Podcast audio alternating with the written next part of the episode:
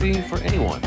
Thanks so much for listening. Those of you that have subscribed, thank you so much for subscribing and uh, commenting if you did. I appreciate it.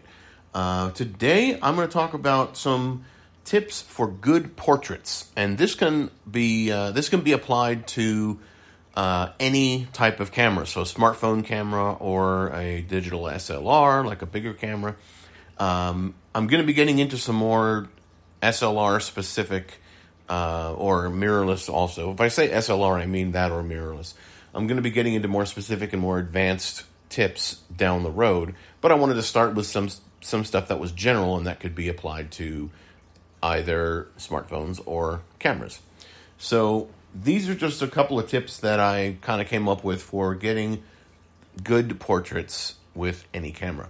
So first off, if it's possible, be higher than the person, physically higher than the person that you are photographing. So uh, that's why if you ever see a professional photo studio on TV, for example, sometimes they'll have a ladder in there, and the photographer will climb the ladder and take the picture facing downwards towards the subject.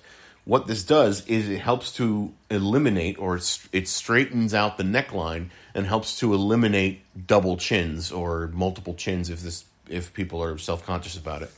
Um, when you're outside, don't have the subject facing the sun because this will cause them to squint and give you an unnatural look. Um, sometimes it's hard to avoid, but uh, if you have their back to the sun, then they're going to be in shadow and they're going to have a dark. They're going to be darker. Uh, in a future video, we're going to talk about some creative ways to use the sun to your advantage when you're photographing outside. So that'll come later on. But uh, if possible, try to keep the try to keep the sun out of the picture in in in a way. So try to have the sun. The sun can be on on one side of them. That should that'd be fine.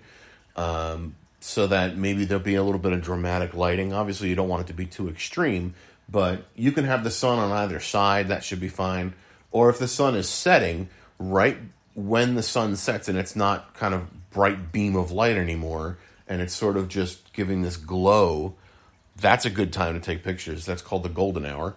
And um, it's a great time to take pictures, especially portraits, because you may be able to get away with having the subject backlit or at least having them look towards the looking towards the sun. They're not going to squint as much. Um, let's see.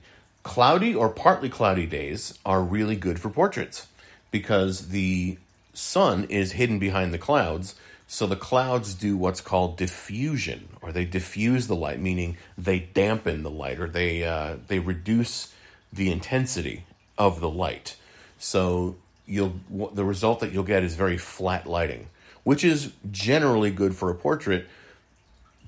But when you have flat lighting, you'll probably want to make sure you have an interesting background. So kind of like I talked about on the previous on one of the previous episodes, experimenting with where you place your subject with respect to your background.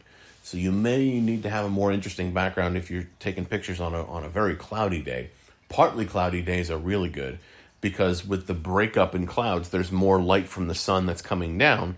But if you wait for a, that moment where a cloud passes in front of the sun, you'll have maybe a minute or two or however fast the clouds are moving to take some good pictures while the light is diffused, but there's a lot more light that you can use. Uh, also, utilize trees. Uh, trees are very helpful. If it's overly sunny, or maybe it's maybe there's no clouds in the sky and it's just the sun, a blank sky, and just it's beaming down on you, go under a tree because the the tree can provide shade, so things won't be as hot, uh, and also it you know like reduces the brightness of that particular area and it obscures the sun so your subject isn't going to have to squint. Um, you know, also you can do creative poses and creative positioning with a tree. Also, you know, have them kind of standing behind it and looking around, kind of that sort of cute look. Uh, you know, have them sitting on the ground, maybe cross their legs like Indian style, up against the tree, that sort of thing. You can experiment with poses because trees can be very helpful. Or if it's a type of tree where it grows two trunks, you know, having them stand in the middle like in the middle of the V. You know, that's uh, that's a possibility. But uh, yeah, trees are very very helpful and very useful for uh, photographing outdoors, especially when it's a bright sunny day. So that's going to do it for this one, and I hope uh, you find this helpful.